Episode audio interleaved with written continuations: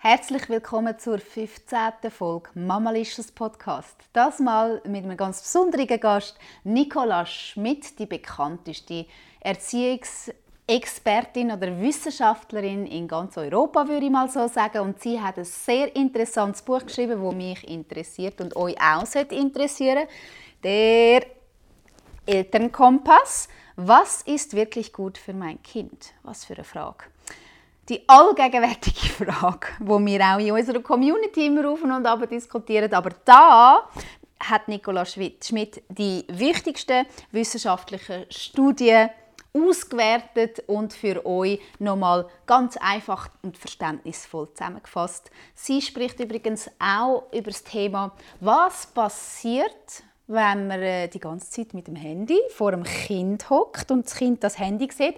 Dazu gibt es übrigens mittlerweile auch schon Studien, auch wenn man für das eigentlich keine Studie braucht. Die Antworten sind extrem spannend und auch wichtig für uns. Darum ganz viel Spaß beim Zuhören.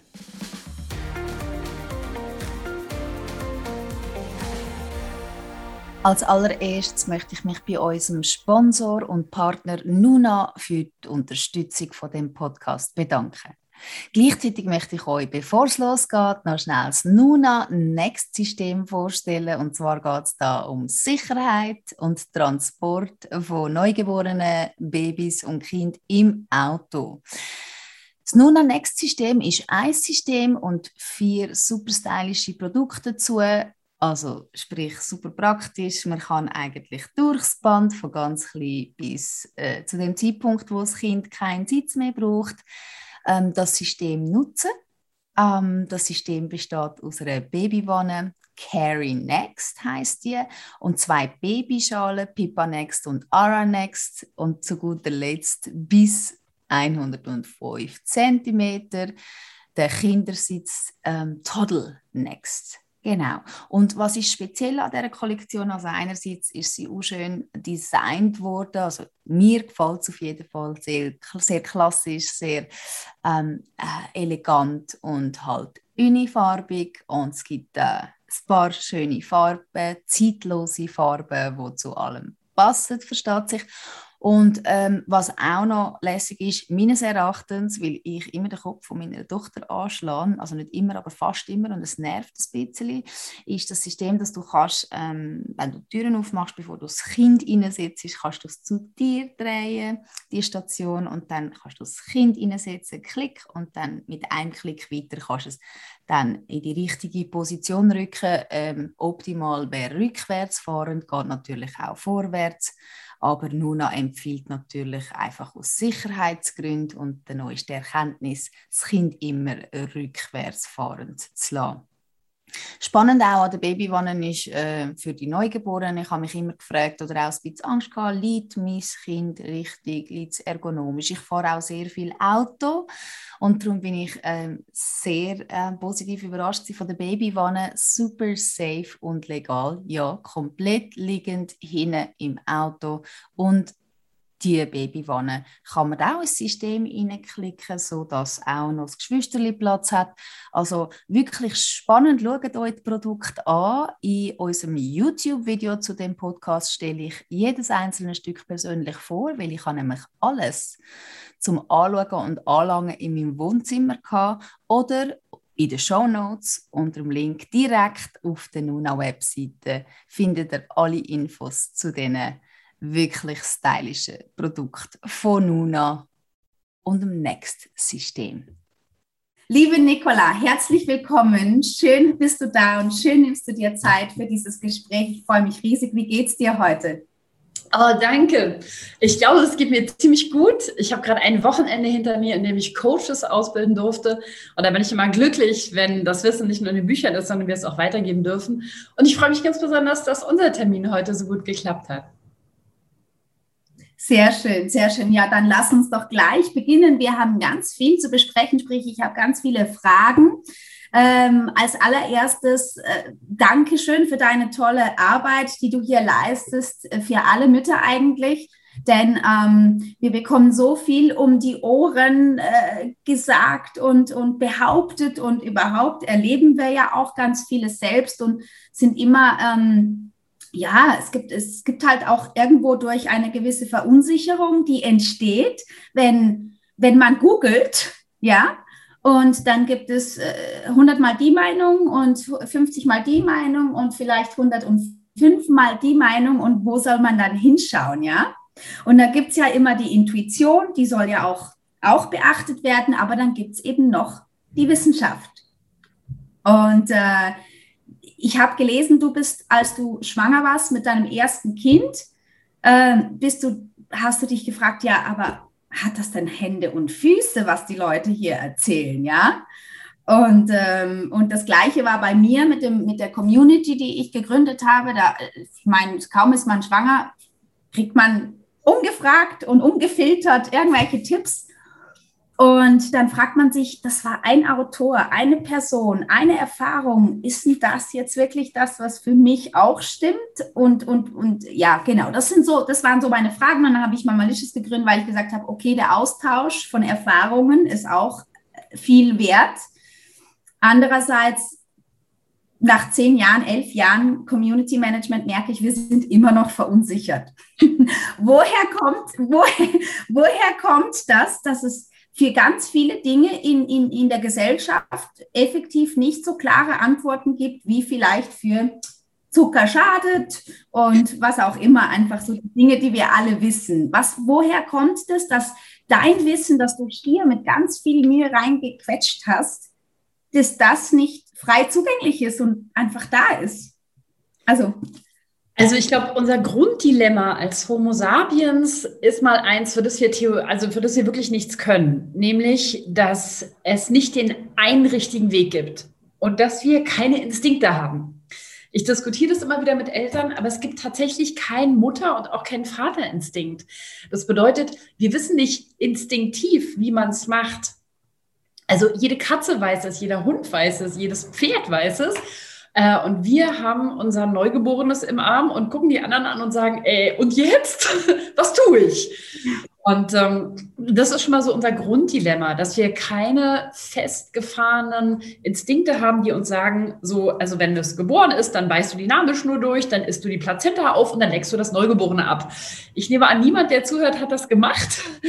ähm, zumindest nicht in dem Maße. Und ähm, das ist tatsächlich das Problem, was wir grundsätzlich haben. Und dann ist noch das Problem, dass wir dadurch, dass wir keine festgelegten Instinkte haben, gibt es ganz viele Wege, es richtig zu machen. Also in der heißen Kalahari ist, ähm, das ist ganz was anderes als oben ähm, in Alaska. Und es ist vielleicht in Brasilien ähm, was ganz anderes als auf den Seychellen oder als in Berlin oder als in Südafrika. Je nachdem, wie unser Habitat ist, je nachdem, wie unser Klima ist, je nachdem, wie unsere Nahrungsmittelversorgung ist, je nachdem zum Beispiel, wie wir unsere Nahrungsmittel beschaffen, ist es völlig unterschiedlich. Also es geht bis dahin, dass wir Kulturen haben, Kulturen, die sehr weit laufen müssen, um ihre Nahrung zu beschaffen. Die forcieren zum Beispiel das Laufen der Säuglinge sehr früh, da werden die sehr früh trainiert. Während andere Kulturen, die in einem dichten Dschungel wohnen, da ist das Letzte, was du willst, ein Säugling, der früh laufen kann. Du bist nur am Suchen. Ne? Das heißt, da wird Laufen eher verzögert. So was ist jetzt richtig? Laufen, laufen trainieren oder Laufen verzögern? Und die Antwort lautet, mhm. es kommt drauf an. Und dann gibt es gleichzeitig Dinge, und das ist das, womit ich versuche, Eltern zu helfen, wo wir wissen, wenn wir das falsch machen, dann schadet es tatsächlich dem Kind. Also wenn wir die Kinder alleine schreien lassen, dann ist es tatsächlich etwas, wo wir messen können. Das ist sowohl in der Kalahari, in Alaska, in Berlin, in Südafrika, in Brasilien und ähm, in China, das ist falsch, weil es für den Körper des Kindes ein zu hoher Stress ist. Und äh, das ist das, was ich versuche für Eltern rauszufiltern, nämlich was ist das, was wirklich gut ist, deswegen steht es auch vorne auf dem Buch, für mein Kind und zwar ganz egal, wo ich bin, egal, wovon ich mich ernähre, egal, wie ich meinen Lebensunterhalt verdiene. Was ist das, was Kinder brauchen, um sich zu gesunden, starken, bindungsfähigen, stressresistenten, resilienten, kleinen und großen Menschen zu entwickeln? Das klingt wunderbar. Ich habe mir das auch aufgeschrieben. Ich habe mir, ich hab mir aufgeschrieben, es gibt ja kein richtig und kein falsch. Das wissen wir mittlerweile auch. Das weiß ich auch nach zehn Jahren Community Management ganz genau. Äh, weil ja, da kann man, äh, gibt es immer wieder Argumente oder Kinder, die einfach anders sind. Äh, aber es gibt wie dein Projekt auch heißt und dein, dein Herzprojekt. Und das, das, es gibt eben artgerechtes und ähm, wohltuendes oder, oder eben, ich sage, wohlwollend ist es eigentlich immer, aber es gibt wohltuendes und es gibt schädliches. Ja, äh, können wir ganz kurz zum Einstieg die Top drei, vier, fünf, was auch immer dir jetzt spontan einfällt, von das ist definitiv falsch und da diskutieren wir nicht rum. okay, dann fange ich gleich mit der Bombe an. Was definitiv falsch yes. ist, wenn Kinder alleine von Eltern großgezogen werden und Eltern damit alleine sind. Ne? Also das ist definitiv falsch. Dafür ist der Homo sapiens nicht gemacht. Deswegen ist diese Überforderung, die viele Eltern fühlen, die ist echt. Also wir sind nicht dafür gemacht, das alleine zu machen. Wir sind ein Cooperative Breeder, also eine kooperativ aufziehende Art. Also alleine mit einem Kind zu sein, ist einfach mit einem Baby, ist mehr als einer Menschenmutter zumutbar ist. Dafür bist du nicht gebaut. Jede Jaguarmutter kann es total gut. Die hat da vier so kleine rumhüpfen. Ähm, ich habe mir letztens so, ein, so ein, ähm, eine Dokumentation über eine Gepardenmutter gesehen. Die hatte vier Junge, die den ganzen Tag über sie rüber auf sie rum und an ihr rumgeknabbert und nebenbei musste sie noch irgendwelche Tiere jagen. Und ich dachte, oh, wie machen die das? Ich würde die Krise kriegen. Aber sie ist gepaart, sie kann das. Ich bin Homo sapiens, ich kann es nicht. So, das ist mal das Erste. Dann das nächste ist, Babys brauchen Körperkontakt. Also was definitiv falsch ist, was, wir, was ich jeden Tag sehe, egal wo ich bin, auf welchem Kontinent, man sieht es mittlerweile fast überall, ist, dass Babys immer weggelegt werden, weggepackt, weggeschnallt, äh, mit Schnuller und irgendwo hin. Und wenn sie was haben, dann wird im Kinderwagen gerüttelt oder sie werden irgendwo langgeschoben.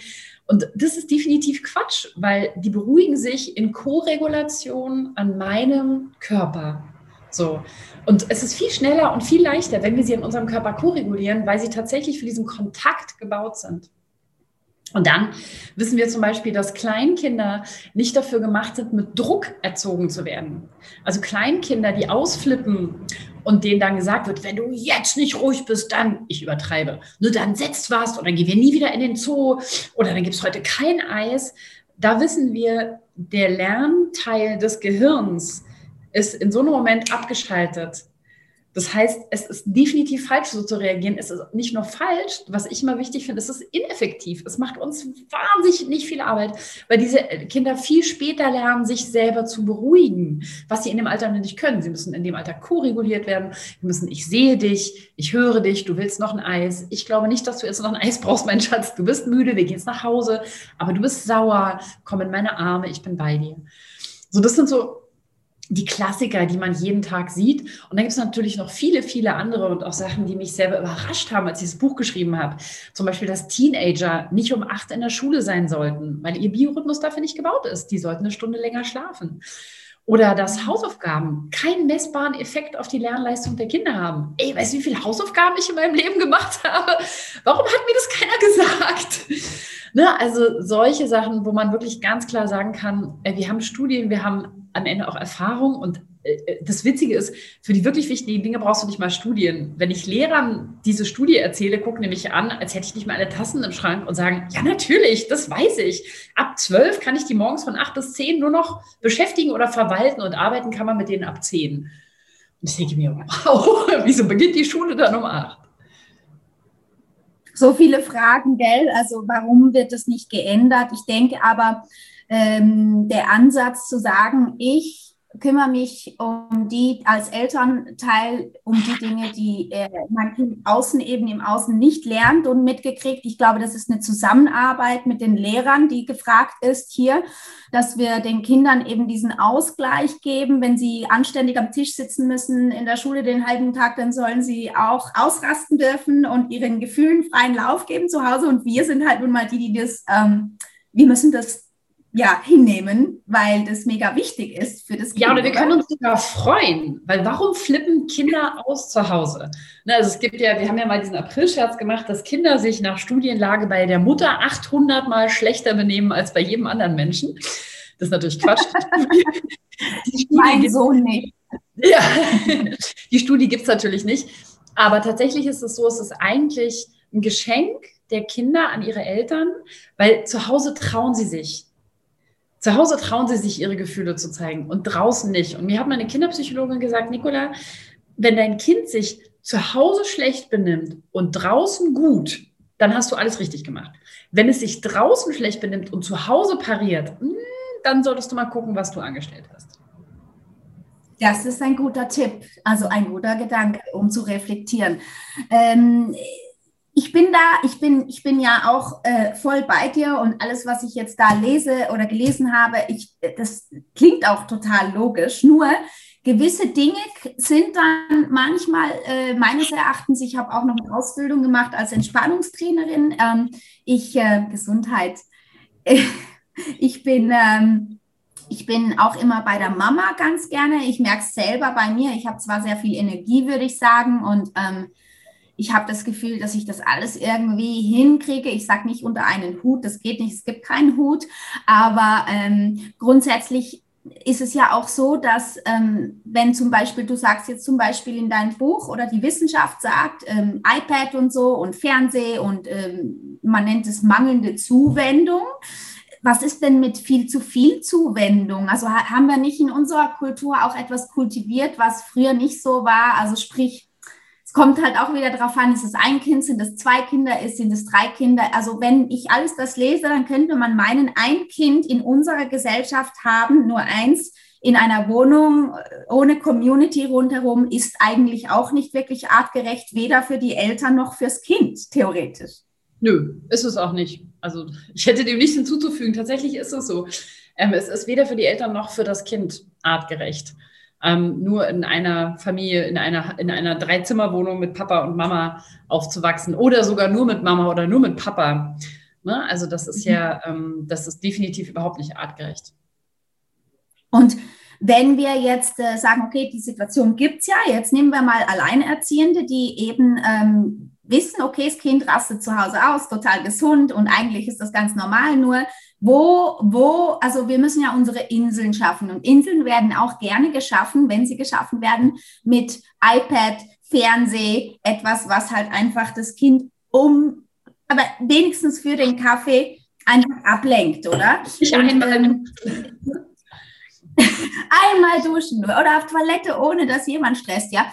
Ähm, das geht ja, das ist, da, da geht es ja auch nicht um, um zu lange Zeit. Ich nehme an, äh, die Menge macht es aus, was jetzt auch die Elektronik angeht. Aber was heißt, was bedeutet es fürs Kind, wenn zu viel Aufmerksamkeit? Also ich habe manchmal das Gefühl, mit dem, wenn ich auf Instagram rum ähm, scrolle, dass da sehr viel ähm, Aufmerksamkeit, also ich meine nicht nur mit dem Outfit, sondern auch wirklich mein Baby, my love, Hashtag love my, of my life, Hashtag was auch immer, ja. Also diese zu viel Aufmerksamkeit ist ja auch nicht gesund, oder? Also im Prinzip sind es ja zwei Fragen. Also die eine Frage ist ja, ist es okay, ein Kind mit einem Tablet ruhig zu stellen, wenn ich duschen muss? Alleinerziehend ja. oder nicht? Und äh, du hast es selbst schon gesagt, ich würde es genauso sagen, die Dosis macht das Gift. Die Wissenschaft sagt ganz klar, Kinder unter zwei haben an Bildschirm nichts verloren. Ja. Ähm, und auch Kinder im Vorschulalter eigentlich nicht. Da müssen wir überhaupt nicht um den heißen Brei rumreden. Das ist so. So, können wir Eltern uns daran halten? Wahrscheinlich nicht. Also, ich war selber vier Jahre alleinerziehend und ich weiß genau, wie sich das anfühlt. So, und deswegen ähm, muss man auch immer abwägen. Also, vielleicht ist das nicht so gut, wenn mein Dreijähriger jetzt erstmal eine 20 Minuten YouTube guckt. Aber vielleicht wäre die Alternative, dass ich so gestresst bin, dass ich ihn den Rest des Abends anmecker oder anbrülle. Was ist dann die größere das, das größere Problem. Und deswegen ja. müssen wir immer gucken, also was brauche ich, was braucht das Kind? Und dann aber schauen, und das finde ich tatsächlich wichtig, dass wir uns nicht darauf ausruhen. Also als ich gemerkt habe, mit zwei Kindern alleine, das ist nicht zu schaffen. Also, äh, und bei mir war es auch so, bei vielen Kindern ist ja so, wenn du die dann eine halbe Stunde vor YouTube parkst, sind die ja hinterher nicht entspannt und sagen, super Mama, jetzt bin ich entspannt, lass uns was Entspanntes machen. Sondern dann fahre ich ja erstmal eine Stunde die Kinder wieder runter, weil die sind ja, ah, Dopamin, Dopamin, gib ihm. So, das heißt, ähm, erstens hat diese Beruhigung der Kinder durch Medien immer ein Preisschild. Und zweitens finde ich ähm, es total legitim, das zu tun und mich dann aber auch zu fragen, okay, wenn es meine Dauerlösung wird, wenn ich mein Leben nicht mehr schaffe, ohne meine Kinder am Tag, ich übertreibe jetzt mal zwei Stunden vor einem Bildschirm zu parken, dann finde ich es an der Zeit zu überlegen, was könnte ich ändern? Und bei mir ist tatsächlich so, äh, dass ich äh, aus der schönen Stadt Berlin in ein mini kleines Dorf in der Nähe von Bonn gezogen bin, weil ich gesagt ich bin alleinerziehend mit zwei Kindern. Mein Mann ist zu dem Zeitpunkt nicht zuverlässig gewesen. Ich ziehe zu meinen Eltern. Und äh, glaub mir, ich konnte mir bestimmt auch lustigere Dinge vorstellen, als in dieses Kuhkaff zu ziehen. Aber äh, es war für mich klar, sonst ist die Alternative, ich muss die Kinder ständig irgendwo parken. Und das will ich nicht. Und ich schaffe das sonst psychisch einfach nicht. Ich kriege die Krise. Nein. Und dann bin ich tatsächlich jetzt sieben Jahre bei meinen Eltern gewesen und habe bei meinen Eltern gewohnt um die Ecke. Weil dann immer jemand da war, wo ich sagen konnte, ah, ihr fällt heute an die Decke auf den Kopf. Könntet ihr bitte mal eine halbe Stunde die Kinder hüten? So, also insofern finde ich, hat es so zwei Teile. Ich finde es total legitim. Die Dosis macht das Gift. Wenn es zur Dauereinrichtung wird und wenn ich mein Leben anfange, darauf aufzubauen, muss ich überlegen, was in meinem Leben läuft falsch. Ähm, und wo könnte ich vielleicht an der einen oder anderen Schraube drehen. Und die zweite Frage, die du gestellt hast, diese, diese, diese Aufmerksamkeit aufs Kind. Also grundsätzlich ist es so, es kommt ein bisschen aufs Alter an. Und ich denke, es kommt ein bisschen drauf an, auf dieses, auf die Intention. Also wenn meine Intention ist, ich will dieses Kind bestmöglich fördern, dann werde ich dem Kind auch Ruhezeiten und Auszeiten von mir geben, weil das ist bestmögliche Förderung. Äh, wenn meine Intention aber ist, du bist mein Lebensinhalt, du bist mein Projekt, wenn du gut gedeihst, bin ich glücklich, dann trägt das Kind eine Last, die es nicht tragen kann. Ne, also ich habe das in Erziehen ohne Schimpfen auch geschrieben, wenn die Kinder sich gut benehmen müssen, damit wir uns wertig fühlen als Mensch, das kann nicht funktionieren. Das wird auch nicht funktionieren, weil die Kinder werden sich nicht immer gut benehmen. Das ist auch nicht ihr Job. Ne, und ähm, insofern da muss man einfach drauf immer gucken, was ist die Intention dahinter? Und in der Regel sagen die Kinder auch irgendwann so, oh, danke, jetzt ist aber mal genug. Das ist sehr, sehr spannend. Also es ist wirklich das war jetzt nur ein Satz, aber ich glaube, der wird vieles erwecken, wenn man den, wenn man den mal richtig reflektiert, weil ich glaube eben, also man muss keine Prüfung machen, um ein Kind zu bekommen. Die Romantik ist irrsinnig, oh, schwanger, wir beide Kinder und yay, und dann kommen die Kinder und die Realität ist einfach so, Kinder haben ist eine Lebensaufgabe, es ist unendliche Aufgabe, wenn du bedenkst, dass du bis 18 spät, also ja, vielleicht auch nicht mehr mit 18. Ich kenne auch solche, die mit 22 noch zu Hause sind. ähm, hier, unsere Größten in der Patchwork-Familie sind 22 und äh, fast 25 und die brauchen immer noch Eltern. Ist ja nicht so, dass die, also ich bin ja. über 40 und wenn ich, wenn es mir nicht gut geht, dann lasse ich mich von meiner Mama in den Arm nehmen. Also Eben, es ist eine Lebensaufgabe und es ist einfach auch, ja, es ist kein Zuckerschleck und es gibt keine Kinder, die ein Zuckerschleck sind. Und wenn, dann würde ich mich fragen, ob was nicht stimmt, ja, mit dem Kind. Ähm, auf jeden Fall ähm, hat man ja, du hast gesagt, die Intention. Ich denke da immer an meine Vision. Ich habe äh, mich gefragt, also bei mir ist es noch mal ein bisschen spezieller. Mein Sohn ist dann äh, bei Papa geblieben, sprich, wir haben leider bei der Trennung äh, haben wir uns gestritten drei Jahre. Er war erst sechs und irgendwie ist es dann so rausgekommen, dass dann hieß ja bleib beim Papa in München, weil er jetzt da schon eingeschult ist und so. Und dann musste ich als Mama erstmal richtig zurückstecken und das war für mich auch ein Prozess. Und äh, heute, wir haben eine wunderbare Beziehung. Er ist jetzt zehn, also pre-Teenager. Pre und dann habe ich mich gefragt, was ist meine Vision als Mutter? Ja, was ist, was ist das große ganze Ziel von meiner Art und Weise, wie ich meinen Sohn erziehe? Und dann habe ich mir gesagt, also du hast noch was viel Besseres gesagt in einem Podcast. Ich habe einen Podcast gehört, wo du gesagt hast, hey, unsere Kinder suchen irgendwann mal unser Altersheim aus, ja. Und ähm, das ist ein extrem spannender äh, Gedanke. Ich habe mir als ähm, Vision gelegt, gesetzt, dass ich möchte, dass mein Sohn mich mindestens, wenn er erwachsen ist, mindestens einmal die Woche gerne besuchen kommt. also, weißt du, so, hey, Lunch mit Mama ist, ist cool, ja. Und ähm, genau da habe ich gemerkt, ab zehn muss ich sagen, erst, weil man hat ja wie das Gefühl, es ist mein Kind, es ist meine Verantwortung, es ist mein Druck, dieses Kind als guter Erdenbürger in die Welt zu entlassen. Und mit zehn merke ich jetzt schon, dass unsere Beziehung, ähm, vielleicht bin ich auch ein bisschen achtsamer, weil ich ihn halt weniger habe bei mir, ähm, als im verrückten Alltag, wo man gar keine Zeit für so romantische Gedanken hat. Aber ich, ich persönlich habe gemerkt, mit zehn ist es wie eine neue Beziehung. Ja, also er ist in der Entfaltung merke ich, also er sagt auch, wenn ich sage, hey, also wenn ich auf drei zähle, dann schaut er mich so an und wartet einfach und sagt, na, und jetzt sagt er mit zehn, und? was passiert nach drei? Und ich so, hm, nichts. aber, aber, aber, ähm, aber ich merke einfach, dass ich jetzt irgendwie auf eine andere Wellenlänge mit ihm gekommen bin und mir neu Gedanken machen muss, wie ich Nein sage, wie ich es ihm erkläre und so. Gibt es da auch äh, aus der wissenschaftlichen Sicht her so wie Phasen, wo man sagen kann, da bist du ganz alleine verantwortlich, da fängt es an, ihren Willen zu, oder das Kind fängt an, den Willen zu äußern und da musst du wirklich aufpassen, dass du dann den Faden zu deinem Kind nicht äh, verlierst, ja, also vor allem going on Teenager.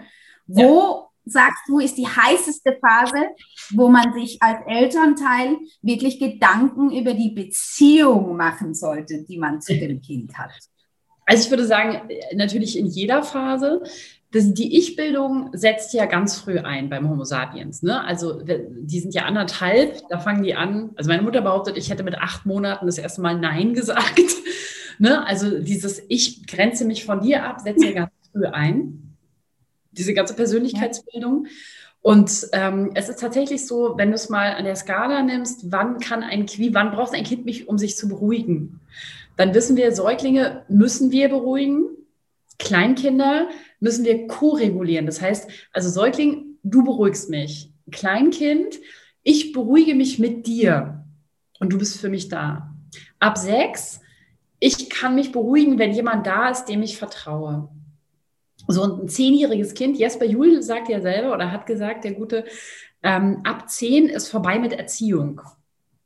Ab zehn, genau. Genau. Ab zehn ernten wir das, was wir gesät haben. Ähm, weil die Kinder jetzt anfangen, tatsächlich in eine neue Phase einzutreten. Und wir sind nicht mehr die Erziehungsperson, sondern jetzt geht es wirklich um Verhandeln, um Augenhöhe, um, um Gleichwürdigkeit, nicht Gleichberechtigung. Also meine Zehnjährige entscheidet nicht, wann wir einkaufen gehen, weil sie weiß nicht, dass ähm, Montag äh, Feiertag ist oder so. Aber Gleichwürdigkeit, wenn sie sagt, ich habe aber keine Lust einkaufen zu gehen, dann kann ich, äh, ähm, dann sage ich bei einem Dreijährigen, tut mir leid, du kommst aber mit. Und bei einer Zehnjährigen sage ich, okay, ähm, für mich ist aber nicht okay, dass ich einkaufen gehe und du Tablet spielst. Und dann sagt sie, ja, ich könnte so lange was kochen. Und ich, wow, okay, gut, ich gehe einkaufen, du kochst.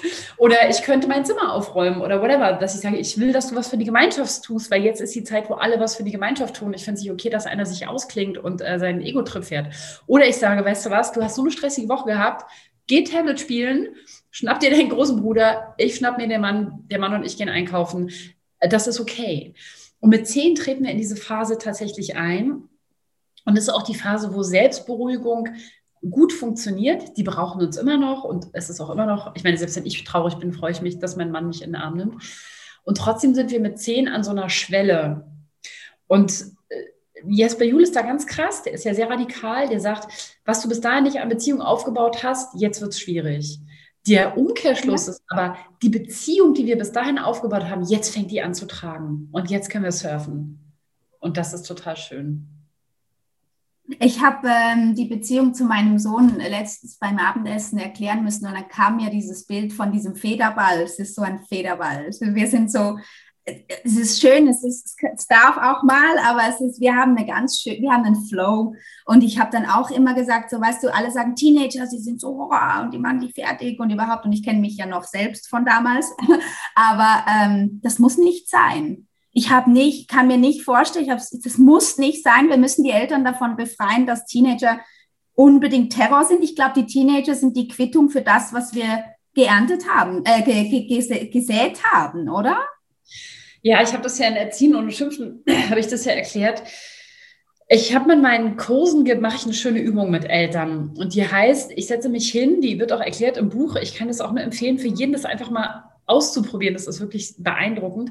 Ich setze mich hin, ich sage, macht die Augen zu, entspannt euch, denkt an nichts, kommt einfach mal an euren Körper an, achtet auf euren Atem. Es gibt nichts zu erreichen, setzt euch immer nochmal hin, hört mir zu. Und dann sage ich zehnmal ja, ja, ja, ja, Zehnmal und zehnmal nein. Nein, nein, nein. Und dann frage ich die Leute hinterher, wie habt ihr euch gefühlt? Und die Antworten sind immer gleich, seit Jahren. Diese Übung ist von Daniel Siegel und ich mache die seit Jahren auch mit 200 Leuten in der Stadthalle in Bayern.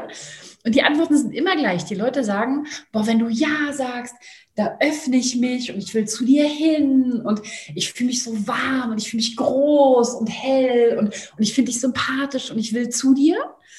Und wenn du Nein sagst, dann ist es, als würde so eine Tür zugehen. Ich werde, hier vorne wird alles fest, ich werde klein, es wird dunkel, ich will weg von dir. Und ganz notabene, ganz viele sagen, und nach dem fünften Nein habe ich dir einfach nicht mehr zugehört und habe angefangen zu denken und dachte, ich warte einfach, bis es vorbei ist. So, das ist genau das, was unsere Teenager machen. Wenn unsere Teenager ab Laufalter, wo sie nämlich Dinge machen, die wir nicht wollen, immer hören, nein, lass das, nein, nein, Gib, nimm, nimm die Finger weg, lass das, nein, nein, nicht der Hund, nicht die Pflanze, nein, nein, komm da runter, nein, nicht das anfassen, nicht im Mund nehmen. Und dann als Schulkinder hören, sitz gerade, was machst du denn da? Ist vernünftig, hast du deine Hausaufgaben? Wo sind deine Schuhe? Wieso ist dein Zimmer nicht auf? Das ist alles, nein, nein, nein. Dann sind die als Teenager tatsächlich links rein, rechts raus. Und warum? Weil es nicht zu ertragen ist für den Homo sapiens, so viel Nein zu kriegen. Und da sie sich mit zehn anfangen, so abzukoppeln ähm, und in die Welt rauszugehen, koppeln sie sich auch von den negativen Dingen ab und sagen, nö, ich höre dir einfach nicht mehr zu. Und es ist tatsächlich, es ist unangenehm, aber dafür sind wir Eltern verantwortlich.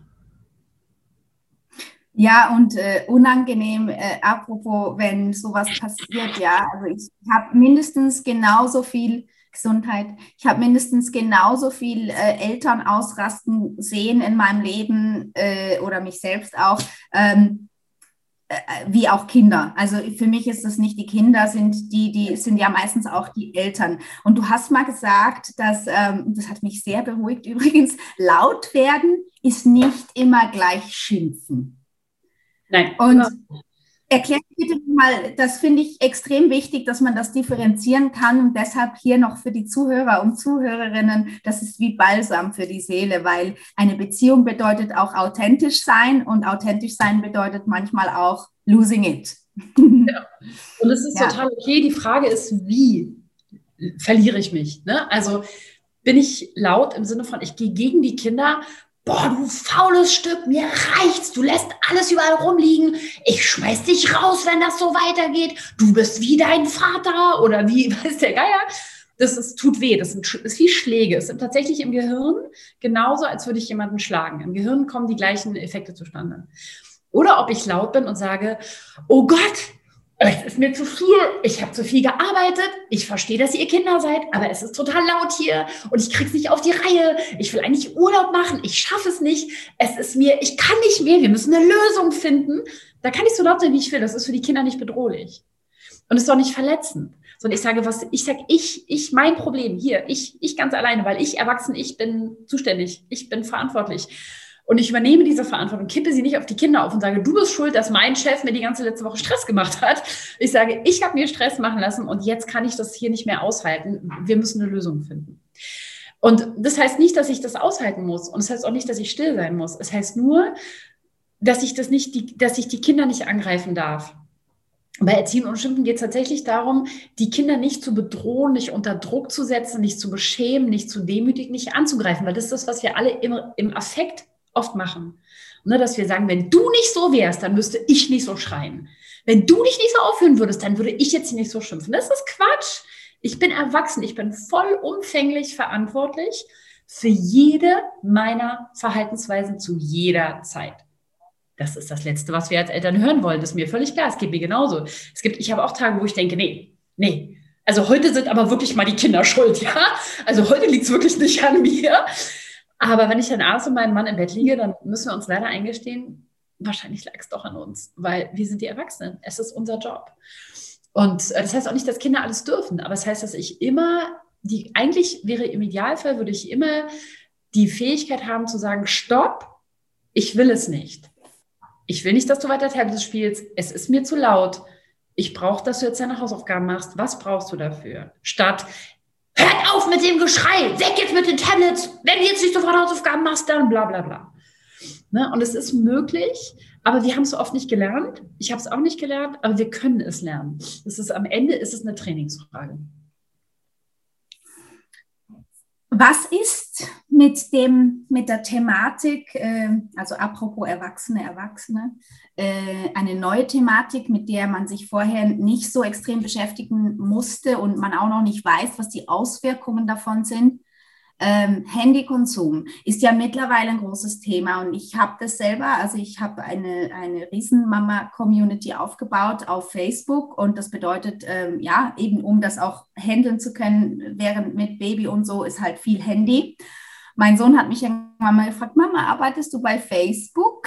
habe ich gesagt, ja, so ungefähr. Nee, ähm, äh, wenigstens arbeite ich da, genau. Und ähm, was denkst du oder vielleicht weißt du, ähm, passiert hier? Also mein Gedanke ist manchmal so ganz intuitiv, ähm, Rascha, tu dein Handy weg, weil wenn dein Kind dich anschaut und, und weißt du, so sich so noch sucht, ja, äh, dann gebe ich doch dem Kind, wenn ich das Handy so vor mir habe, das Gefühl, dass dieses komische Gerät hier wichtiger ist als dieses, dieses, dieser kleine Mensch vor mir. Und was, was macht das mit unseren Kindern?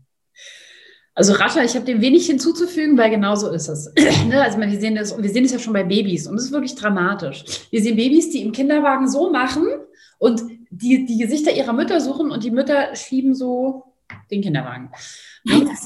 Es gibt eine Studie, es gibt zwei interessante schwedische Studien dazu. Studie Nummer eins, ich habe die Zahl nicht mehr genau im Kopf, schon ein bisschen her, aber die erste Studie hat belegt, dass äh, ein sehr großer Anteil von Eltern schon mal im Supermarkt oder ähm, ähm, auf der Straße ihre Kinder verloren hat, weil sie auf die Handys gucken, ne? also Sicherheitsaspekt. Und es gibt tatsächlich ein Ergebnis, dass schon Kleinkinder anfangen, depressive Verstimmungen zu zeigen, wenn die Eltern ständig aufs Handy gucken statt aufs Kind. Ähm, aber auch da muss man ganz klar sagen, Rascha, brauchen wir dafür Studien? Ist es doch völlig klar. Also wie geht mir das, wenn ich was von meinem Partner will und der guckt aufs Handy? Oder wenn ich, ja. wie fühle ich mich, wenn mein Mann zum Zimmer reinkommt und ich weiß, er will eigentlich mit mir reden und ich gucke die ganze Zeit auf Handy. Ich meine, jeder Homo sapiens merkt doch, da stimmt was nicht. Und ich kann fuchsteufelswütend werden, wenn ich von jemandem was will und der guckt auf sein dummes Handy. So, die Kinder dürfen aber nicht wütend werden auf uns. Und da liegt das Problem. Die Kinder können nicht wütend werden auf Mama und Papa, weil wir sind ja die, die Größten, die Wichtigsten, die die alles richtig machen.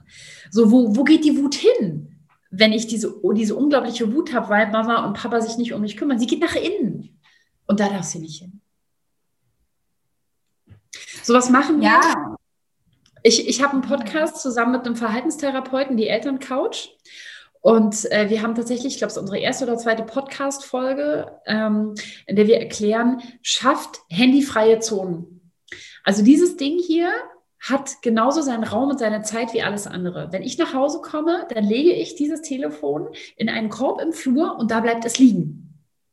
Und wenn ich was machen muss, dann sage ich, liebe Familie, es tut mir total leid, ähm, ich bin nicht fertig geworden mit meiner Arbeit, ich muss jetzt noch mal zehn Minuten daran. Und dann gehe ich daran und dann bin ich zehn Minuten da dran und kläre das und dann kommt es wieder in den Korb.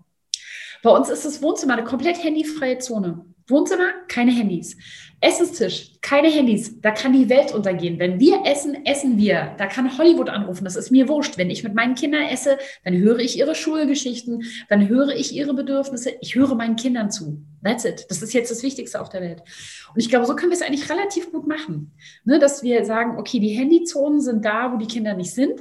Wenn die Kinder da sind, oder immer um mich rum sind, dann habe ich Zeiten, wo ich das mit dem Handy mache. Ich kommuniziere es aber auch und es gibt komplett handyfreie Räume. Das ist eine wunderbare Idee. Es gibt ja so äh, Boxen, hast du die schon mal, hast du schon mal von den Boxen gehört, wo die ganze Familie ähm, das Handy reintut und dann mit einer, wie sagt man, mit einem Timer, also da komme was wolle, da kannst du weder, das kannst du weder aufbrechen noch sonst was. Oh ich glaube, es braucht Spaß heutzutage schon, damit es gar keine Diskussionen oder, oder Möglichkeiten, weil ich denke, es sind ja nur die Erwachsenen. Überleg mal, Rascha, wenn es das braucht, was heißt das? Das heißt es, wir stehen vor unseren Dreijährigen und sagen, nein, du isst jetzt nicht die Schokolade von Oma, die ist für morgen. Und wir erwarten, dass sie das schaffen. Belohnungsaufschub, Rascha. Und wir schaffen das nicht? Weil das ist eine Dopaminschleuder. Das ist eine Belohnungsschleuder. Das ist unsere Schokolade. Und wir schaffen das nicht. Und dann verlangen wir von unseren Dreijährigen, dass sie sich nicht aufregen, wenn sie kein Eis kriegen. Also da muss, muss man, finde ich, ganz klar sagen als Eltern, wow, wenn ich so weit bin, muss ich mir echt an die eigene Nase fassen und mich mal fragen, vielleicht wäre Dopaminfasten das ist ja auch gerade ganz in, aus guten Gründen, vielleicht mal eine gar nicht so schlechte Idee. Ja, das ist jetzt zum Beispiel mit meinem Zehnjährigen nicht mehr möglich. Der schaut mich an und sagt, der kommt, nimmt sein Handy und sagt, ich nehme das Handy jetzt auch, wenn du das Handy anschaust. Also, und da kannst du ja nichts mehr sagen. Er hat ja völlig recht. Also wenn ich sage Handy frei, dann muss ich das mit ihm zusammen machen. Also eben ab ja. 10 ist es dann eben nicht mehr so einfach. Und ähm, ich möchte dich jetzt generell, also auch äh, im Zusammenhang mit der letzten Frage, ähm, nochmals darauf, also es ist eine sehr schwierige Frage, darauf ansprechen. Ähm, wir erziehen ja nicht einfach unsere Kinder, sondern wir schaffen ja die Zukunft auf eine Art und Weise. Ähm, das heißt, eigentlich ist die Aufgabe Eltern sein eine sehr wichtige und äh, sehr wichtige Aufgabe und, und eine, äh, die eben nicht nur uns selbst als Familie und unser Ding äh, angeht. Was ist heutzutage die Aufgabe von Eltern im Zusammenhang mit Erziehung? Weißt du, man kann ja sagen, okay, gibt jetzt ein Beispiel, wir müssen starke Kinder großziehen damit sie, also ja, damit sie, damit sie gut gedeihen können. Andererseits müssen wir Beziehungen vorleben, damit sie dann auch gute und schöne Beziehungen haben können äh, und, und nicht unsere destruktiven Muster übernehmen und so weiter und so fort. Gibt es da eine, kannst du dazu, kannst du diese Frage kurz und knackig beantworten, was denn überhaupt unsere Aufgabe ist? Weil Erziehen ist ja eigentlich nicht die Grundaufgabe von Eltern, oder? Na dann überleg mal, was ist das, was wir brauchen die nächsten 200 Jahre? Wir brauchen Klimaschützer. Weil mhm. sonst brauchen wir nichts. Wenn wir das Klima nicht in den Griff kriegen, dann brauchen wir nichts mehr. Dann hat sich alles andere erledigt. So, was müssen Klimaschützer können? Sie müssen solidarisch sein können, und zwar mit der ganzen Welt. Sie müssen teilen können. Sie müssen Probleme lösen können und sie müssen wahrscheinlich eine ganze Menge Rückschläge einstecken können. Und damit, finde ich, haben wir die Liste also unserer aktuellen Erziehung. Hm? Also Resilienz brauchen. Resilienz, genau. Sie müssen resilient sein. Und damit hast du die Liste unserer aktuellen Erziehung. Sie müssen natürlich stark und mutig sein, aber sie müssen auch resilient sein. Sie müssen in der Lage sein, in der Gruppe Konflikte lösen zu können. Sie müssen um die Ecke denken können. Und sie müssen den Glaube, die Liebe und die Hoffnung haben, dass alles gut wird. Und wenn Sie das von uns und jetzt mal, haben wir gute Chancen. Und, und jetzt mal noch zum Schluss äh, den äh, eher, eher spirituellen Aspekt. Müssen wir als Eltern nicht Fehler machen äh, bei unseren Kindern, mit unseren Kindern, damit sie daran wachsen können? ja, ich höre das oft. Und ähm, ich, ich habe ich habe eine gute und eine schlechte Nachricht dazu sozusagen aus meiner Welt. Ähm, ich glaube, dass dieses Eltern müssen Fehler machen ist so ein bisschen, oh Gott, sonst kann man es nicht aushalten, weil wir machen so viele Fehler. Deswegen ist das für mich eher so eine Mogelpackung. Aber ich habe was anderes für dich. Ich glaube, dass jede Generation nur einen Schritt gehen kann. Das heißt, ich kann nicht von jetzt auf gleich, egal wie viele Elternkompasse ich lese oder schreibe, ähm, die perfekte Erziehung hinlegen. Ich glaube, dass es bestimmt Zeiten gab, in denen der Homo sapiens so in Balance war mit sich und der Natur, dass wir innerhalb der sozialen Gruppe sehr, sehr, sehr viel Liebe und Gleichmut und Balance hatten. Aber das ist lange, lange her. Und ähm, wenn ich die Generationen hinter mir angucke, meine Großmutter hat eine absolut gruselige Kindheit gehabt, ganz gruselig, ganz schrecklich ähm, die hat meiner Mutter verglichen damit eine relativ gute Kindheit ermöglicht. Aus heutiger Sicht immer noch total gruselig. So. Meine Mutter wiederum hat es bei mir schon viel, viel, viel, viel besser gemacht. Und ich versuche es bei meinen Kindern besser zu machen. Und meine Kinder werden diese Altlasten nicht mehr mit sich tragen, weil es bei ihren Kindern wieder besser machen. Und ich denke, das ist das, was wir brauchen. Wenn wir uns mit Perfektion knebeln, erzeugen wir Stress und Stress erzeugt tatsächlich negatives Erziehungsverhalten. Und deswegen bin ich immer gegen Perfektion. So und immer für, geh den Schritt, den du gehen kannst und sei dir dankbar dafür und vertraue darauf, dass deine Kinder den nächsten Schritt gehen werden. Und wenn wir uns einfach darauf konzentrieren, dann wird tatsächlich alles gut werden. Schön, dann kann man ja auch sagen, ähm, äh, ich, ich, ich gebe einfach mein Bestes. Mein Bestes ist ja immer sehr für jeden verschieden und jeden Tag anders. Und ähm, gehe davon aus, dass mein Kind dann das noch besser macht als ich. Und dann wachsen wir da so rein in eine wundervolle Elternschaft und Beziehung zwischen Kind und Eltern. Und ja, also ich glaube auch, dass das alles gut kommen kann, wenn wir alle äh, an einem Strick reißen und gewisse Regeln oder ist Regeln, das klingt so doof, äh, also wissenschaftliche Erkenntnisse einfach anerkennen. Und, äh, und dann, äh, ja, wie gesagt, kommt das gut. Ich glaube halt einfach, e, e, eben wie gesagt, es braucht einfach sehr erwachsene Erwachsene und auch das, das Eingeständnis, dass dass wir auch gewisse Muster mittragen aus unserer Kindheit, die wir ja, die uns ja nicht gut getan haben und deshalb wollen wir die auch nicht weitergeben, oder? Also ja, aber das ist eingestiegen. Also ne, du kannst es ja nicht weghexen. Ne? Und gerade unter Stress kommen diese Muster auch hoch und es ist auch okay. Also wichtig finde ich nicht perfekt zu sein. Wichtig ist nach vorne zu gehen.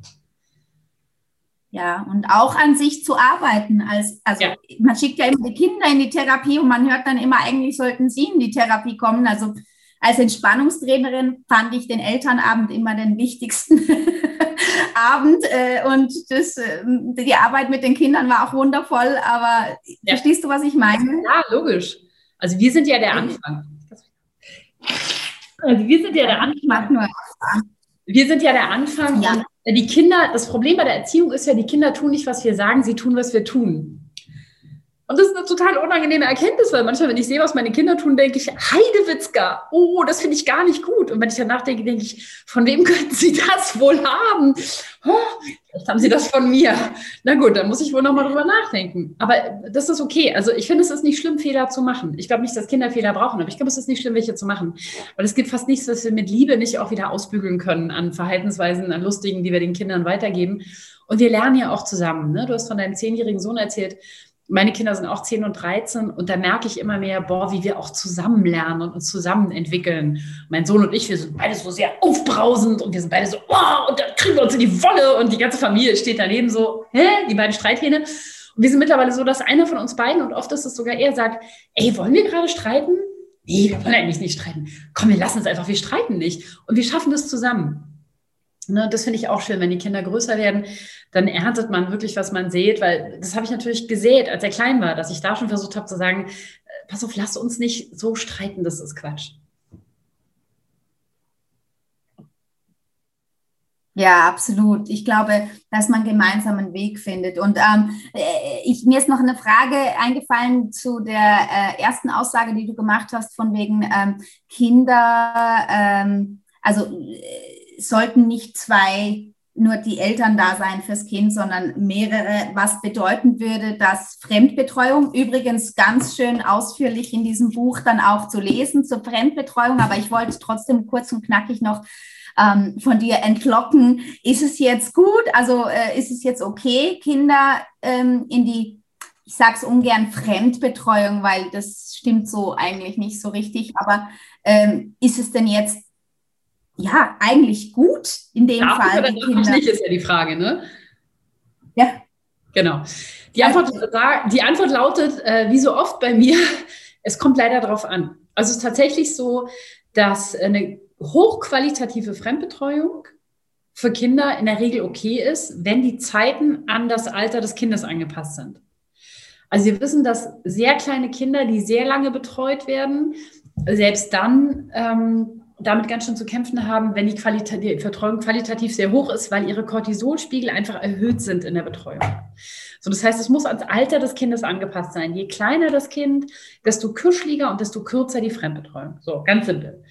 Und ansonsten kommt es tatsächlich darauf an, wenn ich ein Kind habe, von einer, zum Beispiel in einer Familie, die in einer, in einer schwierigen sozialen Situation ist, wo viel Druck ist, viel Stress, die vielleicht ähm, die, die Landessprache nicht sprechen, dann kann es für das Kind total super sein, in der Fremdbetreuung zu sein. Die Familie wird entlastet, das Kind lernt die Landessprache, es kann sich gut integrieren, die Familie hat Luft und es ist für das Kind total super.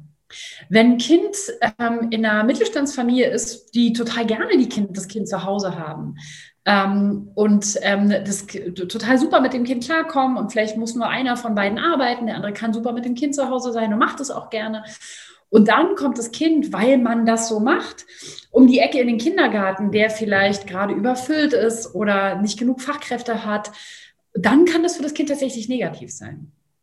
Also das heißt, wir müssen immer gucken, wo kommen unsere Kinder her, wo gehen sie hin?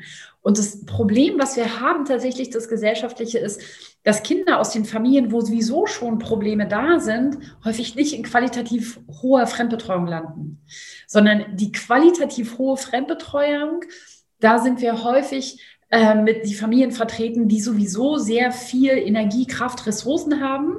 Da kommen die Kinder in diese tolle Fremdbetreuung. Und die Familien, wo es eher schwieriger ist, deren Kinder die qualitative Fremdbetreuung wirklich brauchen könnten, die kriegen sie häufig nicht. Und da müssten wir ansetzen. Ähm, ich finde es aber wirklich ein Unterschied, ob man über Deutschland oder Schweiz spricht. Ähm, ja. Weil in der Schweiz tatsächlich die Ausbildung der Erzieher viel besser ist als in Deutschland. Und in Deutschland selbst die ja. Bertelsmann Stiftung letztens festgestellt hat, eine qualitativ hochwertige Betreuung von Kleinkindern ist in Deutschland nicht möglich. Ah! Ja, also das, das ist wirklich keine, das ist keine Ökostiftung, die Bertelsmann. Die sind stockkonservativ und total wirtschaftsnah. Und die haben gesagt, es ist nicht möglich im Moment in Deutschland. Wir haben nicht die Ressourcen. Und das finde ich ist in der Schweiz nochmal eine ganz andere Sache. Ja, also mal abgesehen davon, dass aber in der Schweiz die Krippen ja nicht mal subventioniert sind und der Staat sich da noch äh, bisschen mehr kümmern könnte um die Situation. Aber ich glaube, da hätten wir noch mal zwei Stunden Zeit zum Ratschen, wenn es um dieses Thema geht. Also ähm, herzlichen Dank für all diese wertvollen Informationen. Wie bereits schon gesagt, das Buch äh, ist ein Nachschlagewerk. Es sind so viele Themen drin. Ähm, wo man, wo man äh, immer wieder nachschlagen kann und immer wieder schauen kann oder sich zurückbesinnen kann auf ähm, das, was wirklich auch äh, mit sehr viel Arbeit und Mühe ähm, quasi eben wissenschaftlich äh, errungen wurde. Und äh, ich glaube auch, dass du ja immer wieder Kurse gibst, gell? Oder allgemein gibt es dich ja auch sonst zu sehen. Erzähl mal, wo kann man mehr von dir hören oder sehen, äh, wenn man das Buch schon gelesen hat oder nicht lesen möchte? Also ich halte natürlich viele Vorträge. Das ist auf unserer Facebook-Seite ähm, im Moment und eigentlich auch der nikolaschmidt.de unter Termine ähm, kann man das immer finden. Äh, die sind teilweise öffentlich und teilweise halb öffentlich. Und ähm, ich bilde aber auch tatsächlich Fachleute aus und weiter und auch Laien aus und weiter. Also wir haben einen Laien-Track, sogar eine Laienausbildung, wo Mütter oder einfach, einfach Privatleute, die sagen, ich will das mal von der Pike auf lernen, äh, bei uns eine Ausbildung machen können, wo wir das wirklich beibringen und auch beibringen, wie bringt man Eltern das nahe? Also wie hilft man Eltern damit? Ne, das eine ist ja, ich weiß es und das andere ist, ich kann es auch vermitteln. Und ähm, wir bilden auch Fachleute aus und weiter, also auch Kindererzieher, äh, Wildnispädagogen, ähm, Waldkindergartenerzieher sind viele Leute, die von uns fortgebildet werden in unserem ähm, Fach, in der Fachpersonalausbildung, die wir anbieten. Und ich komme tatsächlich auch in einzelne Kitas mittlerweile, äh, wo wir sozusagen das ganze Personal einmal schulen. Und Genau, und die sind alle ziemlich glücklich über den Elternkompass, weil sie immer sagen, wenn mich jemand fragt, warum machst du das so, dann finde ich da jetzt den Grund. Ne? Also ich muss jetzt nicht mehr sagen, ah, Bauchgefühle oder ah, besser fürs Kind, sondern ähm, ich habe jetzt ein Buch und da kann ich immer sagen, hier, da, Seite so und so, da steht, warum die Wissenschaft sagt, dass sie das so machen können. Und es entlastet tatsächlich viele Leute und dafür war es auch gedacht. Ja, und du hast ja auch, muss man auch dazu sagen, ist, für das, dass es halt sehr wissenschaftlich äh, ist, hast du das auch sehr verständlich eigentlich äh, runtergebrochen, so dass es auch total Spaß macht, es zu lesen. Also äh, herzlichen Dank und, und, und schön warst du da. Und ich glaube, das wird auch richtig Spaß machen, diesen Podcast zu hören. Herzlichen Dank euch fürs Zuhören und alle wichtigen Informationen, die wir jetzt, über die wir gesprochen haben im Gespräch, auch ähm, Nikolas Podcast, ähm, werdet, äh, werden wir unten in den Show Notes zeigen. Die Webseite nikolaschmidt mit dt.de für mehr Infos über Nikola. Genau. Und dann sehen wir uns bald wieder mit dem nächsten Thema. Schön wart ihr da. Danke fürs Zuhören. Tschüss. Tschüss. Danke, Rascha.